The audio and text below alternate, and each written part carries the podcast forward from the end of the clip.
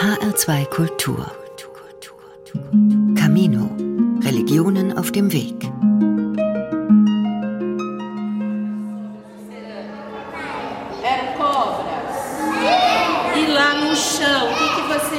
Im Kunstmuseum Masby von Sao Paulo sitzt eine Grundschulklasse vor einem großen, bunten Bild. Alle reden wild durcheinander. Es gibt dort nämlich tausend Dinge zu entdecken.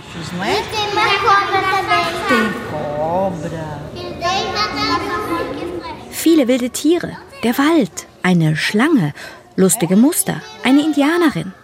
Eine Frau tritt neben das Bild. Sie trägt ein langes Kleid in meandernden Farben, um den Hals eine Kette mit Schlangenmustern, auf dem Kopf eine Art Krone aus schwarzen und weißen Perlen. Sie fragt, Wisst ihr, dass diese Bilder Gesänge sind, die von unserer Geschichte erzählen? Mein Mann Iba hat sie mir vorgesungen. Ich habe einen Tee getrunken, die Augen geschlossen und dann habe ich das hier gesehen. Es ist eine Geschichte, die uns heilt. Eigentlich ist es eine Geschichte, die wir alle in uns tragen, aber kaum einer kennt sie.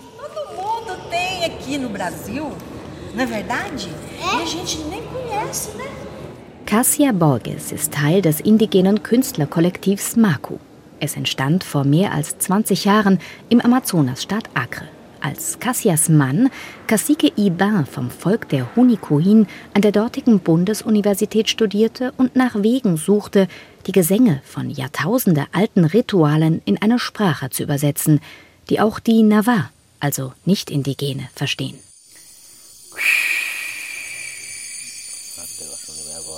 Der Wald ist eine dunkle Wand, der Himmel voller Sterne, nur ein Feuer lodert in der Nacht.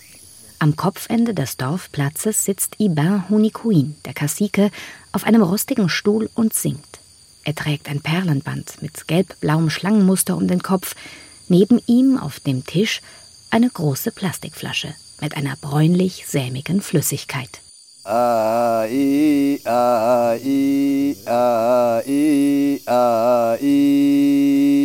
einmal ein Hunikuin, sein Name Yubu Hinu. Er lebte in einer großen Maloka-Hütte am See. Eines Tages auf der Jagd kam ein Tapir. Er sammelte drei Janipapo-Früchte und warf sie ins Wasser. Da stieg eine Frau aus dem Inneren des Sees und gab dem Tapir aus einer verzierten Keramikschale zu trinken. Frau und Tapir liebten sich. Dann verwandelte sich die Frau in eine Schlange und verschwand im See.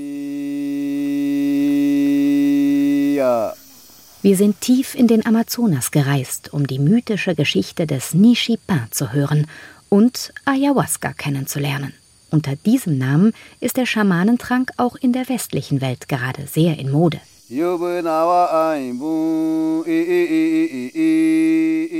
Am nächsten Tag kam Yubuhino zurück. Er nahm drei Jenipapo-Samen und warf sie in den See. Die Schlangenfrau nahm ihn mit auf den Grund. Sie bekamen zwei Kinder, eine Tochter und einen Sohn. Eines Tages bereitete der Schwiegervater einen Tee zu aus einer Liane und dem Blatt der Königinnen. Er sagte, trinkt ihn nicht, doch er hatte schon gehört, wenn man ihn trinkt, dann beginnt man zu sehen. Als die Kraft kam, quälte er sich, dann musste er sich übergeben. Dann sah er die Familie, verwandelt in eine große Schlange, die begann, ihn zu verschlingen.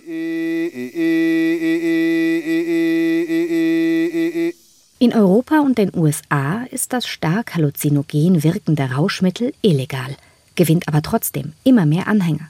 Von Berlin bis ins Silicon Valley gehen gestresste Großstädter in Ayahuasca-Retreats. In Rio und Sao Paulo schließen sich sinnsuchende Ayahuasca-Religionen an.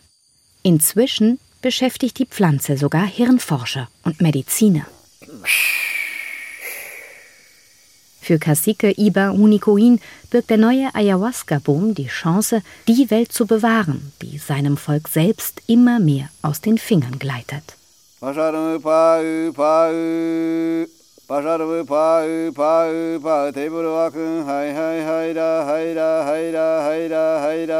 sagte, wenn ich sterbe, suche mich in meinem Grab. Im unteren Teil werde ich zur Liane, im linken Teil zum Blatt der Königin. Er starb und wuchs in dieser Pflanze, um mit ihnen zu sprechen. So wurde Nishi Pa geboren und das ist unsere Geschichte.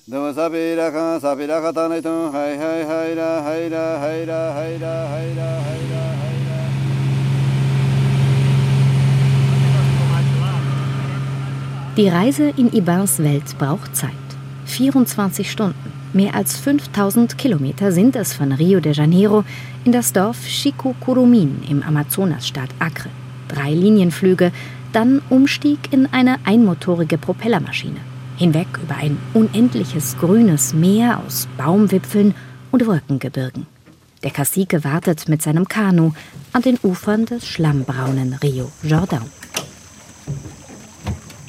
Er wird besorgt. Im dichten Regenwald klaffen Schneisen. Es gibt hier viele Viehzüchter, die zerstören unsere Urwälder. Wir passen auf, dass sie unser indigenes Gebiet nicht erreichen.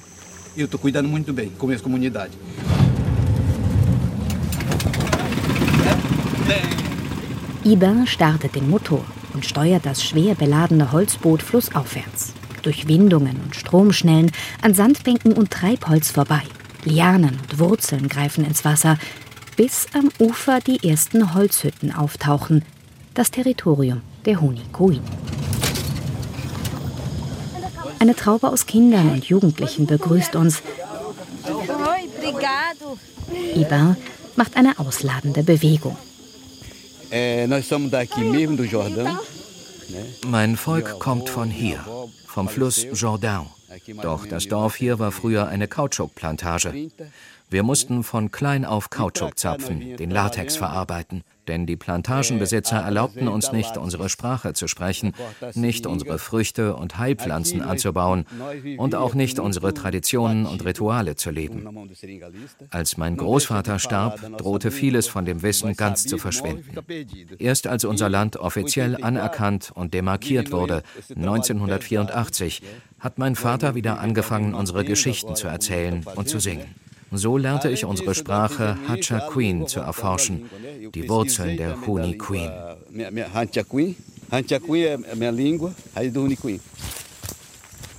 Ibar wurde zum Anthropologen der eigenen Kultur. Er grub aus, was vergessen war, suchte nach Samen, Zusammenhängen. In seinem Dorf und an der Universität der regionalen Hauptstadt Cruzeiro do Sul. Dann begann er aufzuschreiben, wieder aufzubauen, neu anzupflanzen. Auch der Wald rund um das Dorf ist eigentlich ein Garten bzw. eine Apotheke, sagt der Paget, der Heiler der Gemeinde. Hier wachsen Heilkräuter und Medizinpflanzen. Dann bleibt der Cacique vor einem Strauch mit kelchförmigen, circa 5 cm langen Blättern stehen. Das ist Kawa, Chakruna, das Königinnenblatt des Nishipa. Dort drüben siehst du den Sipo, die Liane eine rebenartige Liane, wie ein gezwirbelter Zopf, die sich um einen Baumstamm windet. Sie wird gehackt und faserig zerstampft, dann gemeinsam mit den Blättern eingekocht, einen ganzen Tag lang. Der Sud, der übrig bleibt, ist Nishipan, Ayahuasca das dich erleuchtet und auf Reisen schickt. Es zeigt dir alles.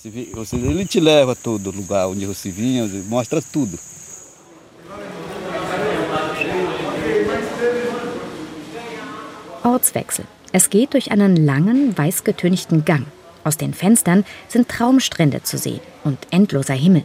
Wir sind tausende Kilometer weiter östlich, in der Universitätsklinik von Natal in Rio Grande do Norte. Hier im Untergeschoss liegt das Reich von Draulio Araújo, das Labor für klinisch-psychedelische Forschung.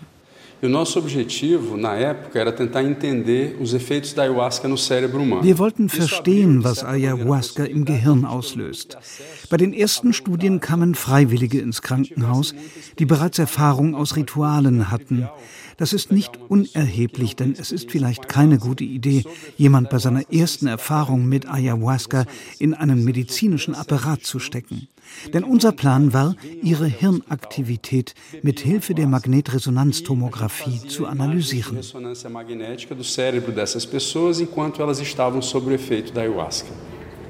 Die Magnetresonanztomographie soll dabei helfen, dem menschlichen Gehirn beim Denken zuzusehen.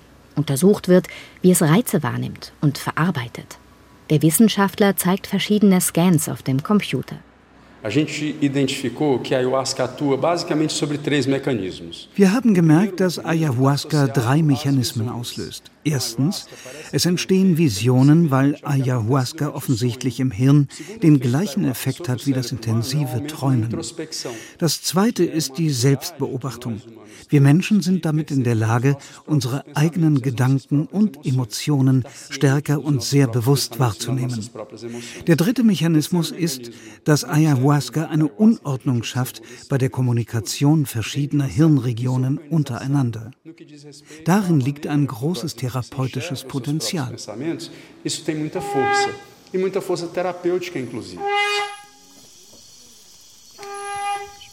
Zurück am Amazonas. Das Ritual beginnt. Der Page, der Schamane, schenkt aus. Der Lianensaft schmeckt bitter und sauer. Maru, sein Sohn, bemalt unsere Gesichter mit roter Farbe aus Urukumsamen. Um den Mond steht ein großer Hof. Hausch. Hausch. In der Sprache der Hunikoin heißt das Frieden, Harmonie und Liebe. Ensinando mit Ayahuasca reinigen wir unsere Seele und wir lernen, was wir als Menschen geistig und seelisch erreichen wollen. In dieser Nacht wird uns das Licht der Schlange verzaubern. Grün, gelb und schwarz. Dann beginnt Iba zu singen.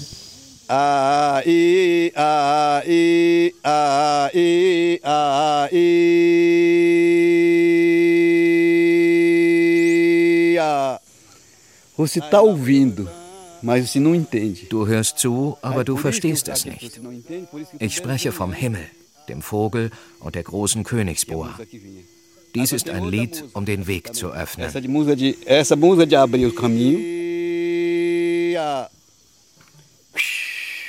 Das Feuer. Ein Nest aus Schlangen. Tatsächlich. Violett, gelb, pink. Die Umgebung wird zur Form wie aus einem Computerspiel der 80er Jahre.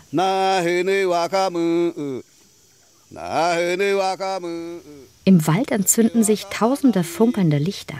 Ich blinzle, beginne zu gähnen, fange plötzlich an zu weinen. Alles wird schwer. Die Gesänge wabern hinab, immer tiefer in meinen Bauch. Essa admiração.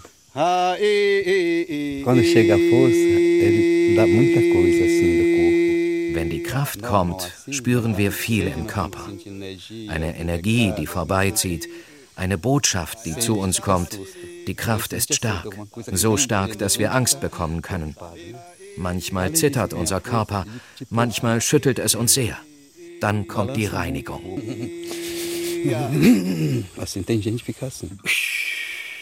Reinigung bedeutet für die Honikuin, sich übergeben zu müssen. Es ist Teil des Rituals. Dann beginne die Kuda, die Heilung, sagt Iba.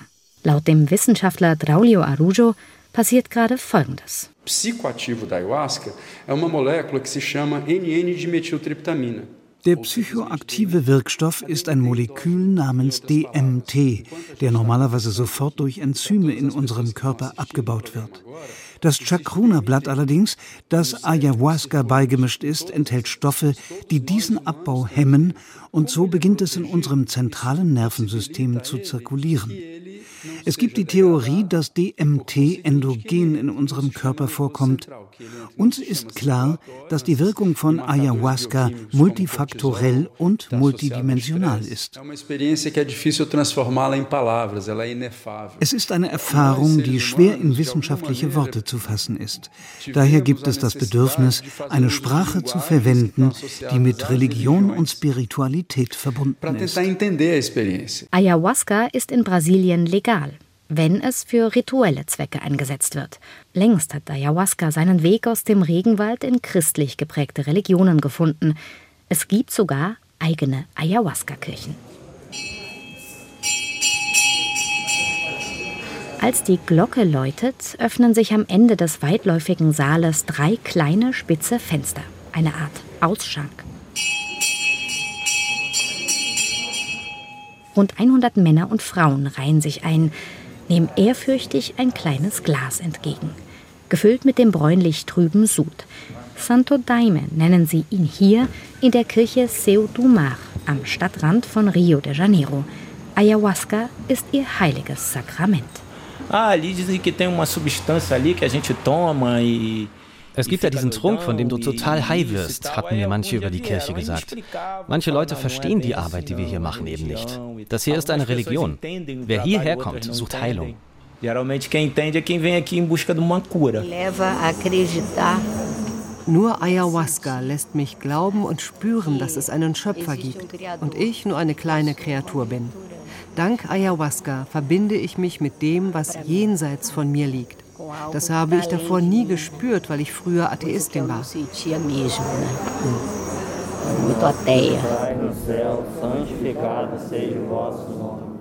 Die Zeremonie beginnt. Der Saal ist hell erleuchtet. Hunderte Gläubige versammeln sich rund um einen sternförmigen Altar, auf dem neben der Jungfrau Maria auch afro-brasilianische Gottheiten zu finden sind. Jeder hat seinen festen Platz. Die Männer sind in weißen Anzügen gekleidet. Die Frauen tragen wadenlange Faltenröcke mit grünem Schurz und einer Art Prinzessinnenkrone. Alle eint der Wunsch, an der eigenen Psyche zu arbeiten.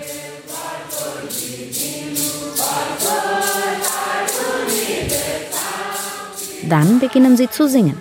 Christliche, naturverbundene Hymnen, stundenlang und ohne Pause. Der Daime wurde in den 1930er Jahren von unserem Mestre Irenoi Serra empfangen, der als armer Migrant aus dem Nordosten während des Kautschukbooms in den Amazonasstaat Acre kam. Die Indigenen zeigten ihm Ayahuasca. Erklärt Lucio Umpiere. Er ist so etwas wie der Kirchenälteste hier. Então, Mestre Irineu recebeu da Virgem da Conceição in einer Vision erschien ihm die heilige Jungfrau der Empfängnis, die ihm sagte, diese kraftvolle Pflanze erweitert dein Bewusstsein und deinen Geist. So wurde die Lehre von Santo Daime geboren. Wie Mestri Irineu Serra wurden später mehr als 50.000 Männer aus dem Nordosten in den Urwald geschickt. Die meisten von ihnen Nachfahren von Sklaven. Als sogenannte Gummisoldaten sollten sie während des Zweiten Weltkrieges Kautschuk zapfen. Zehntausende verelendeten oder blieben verarmt zurück. Santo Daime, das war für sie nicht nur eine Religion, die an der Peripherie der Siedlungen in Acre und Amazonien entstand, es war eine spirituelle Gemeinschaft, die auch sozialen Halt in existenziellen Krisenzeiten gab.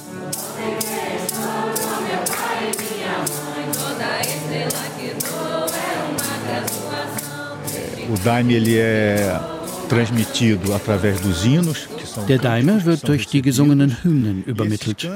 Wir erkennen, dass wir nur ein Kieselstein im riesigen Universum sind. In dem Moment, in dem du das Ego annullierst, erscheint dein höheres Selbst, das Gott in dir, Gott in mir und Gott in uns allen ist.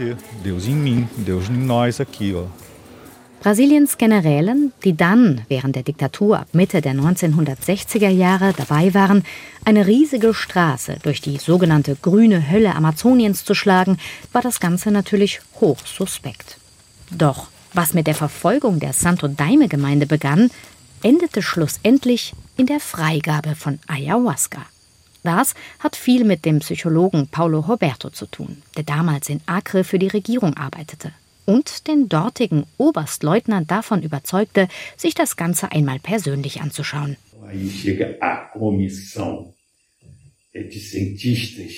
Alle mit kaltem Blick, eitel, mit einer riesigen, tonnenschweren Videokamera, einem Tonbandgerät, Fragebögen.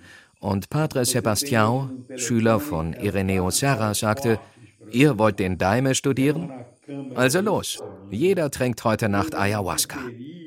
Plötzlich allgemeine Panik bei denen, die gekommen waren als unsere Jäger. Da stand ein Oberstleutnant auf, ein kolossaler Kerl, und sagte, ihr seid Weicheier. Ich gieße jeden Tag einen Liter Cachaça in mich rein. Für mich ist das hier wie ein kleiner Kaffee. Er trank auf Ex und sagte, noch einen. Wenig später, so jedenfalls die Erzählung, kugelte sich der Oberst stöhnend am Boden, weinte wie ein Baby, fabulierte schweißüberströmt von seiner verstorbenen Mutter und fühlte sich am nächsten Tag so neugeboren, dass er die ganze Santo Daime-Gemeinde in die Arme schloss und Ayahuasca für spirituelle Zwecke freigeben ließ.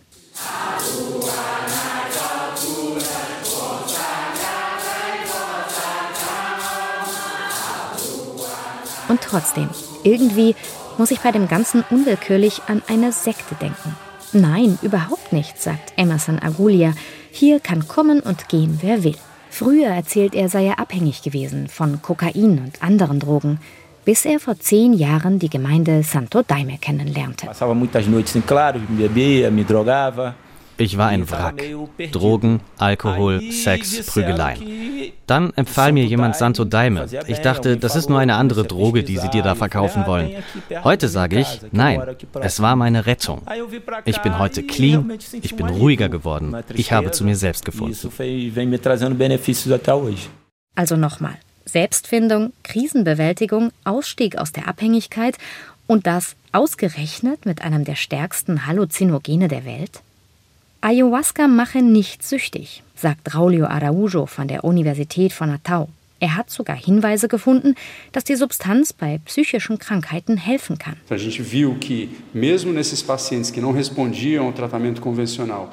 Patienten, bei denen zuvor kein anderes Medikament gewirkt hatte, haben wir mit Ayahuasca positive Veränderungen bemerkt. Und zwar schnell. Bereits nach einem Tag wurden die Depressionssymptome weniger. Das eröffnet Perspektiven für schnellere Therapien durch Ayahuasca und andere Substanzen bei mentalen Erkrankungen, also bei Depressionen, Ängsten, posttraumatischen Belastungsstörungen oder Drogenabhängigkeit, wie bei Kokain, Tabak und Crack. Dennoch, es sind die festen Rituale, die Gesänge, die Unterstützung in der Gemeinschaft, die während der Zeremonien Halt geben, sagt Lucio. Jeder Neuankömmling wird zuerst nach seiner Krankheitsgeschichte befragt. Auch Wissenschaftler Draulio betont, dass der therapeutische Einsatz nur mit Begleitung und Nachbetreuung erfolgen sollte. Menschen, die unter Schizophrenie oder Psychoden leiden, wird dringend davon abgeraten.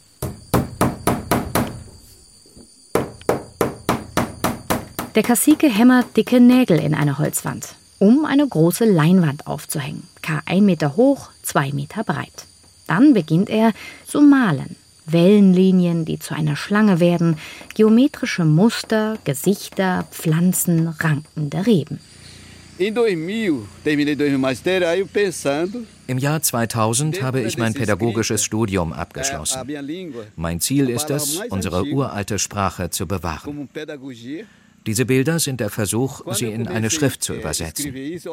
Es ist etwas, das von außen kommt, genauso wie Video- oder Tonaufnahmen. Aber es sind Mittel, unsere Kultur zu archivieren. Deshalb mache ich das, damit die Generationen meiner Enkelkinder es finden können. Interesse an den Bildern zeigt aber auch die Kunstszene Brasiliens. Auch in München waren die Bilder bereits ausgestellt. Wir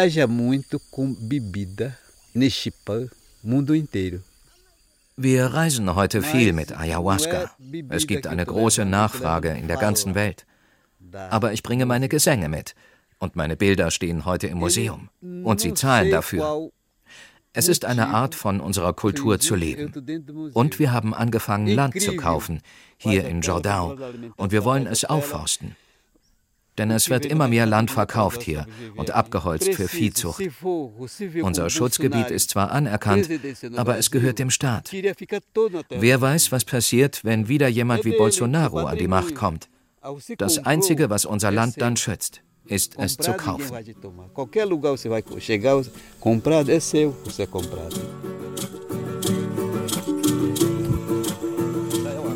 Zum Schluss nimmt uns Ibar noch mal mit in den Wald. Alle bekommen ein Reinigungsbad mit selbst hergestelltem Kräuterwasser und ätherischen Ölen. Dann setzen wir uns zwischen die mächtigen Wurzeln einer großen Samauma, einem bestimmt 50 Meter hohen, mindestens 100 Jahre alten Kapokbaum, dessen Rinde aussieht wie Elefantenhaut. Die Jugendlichen greifen zur Gitarre.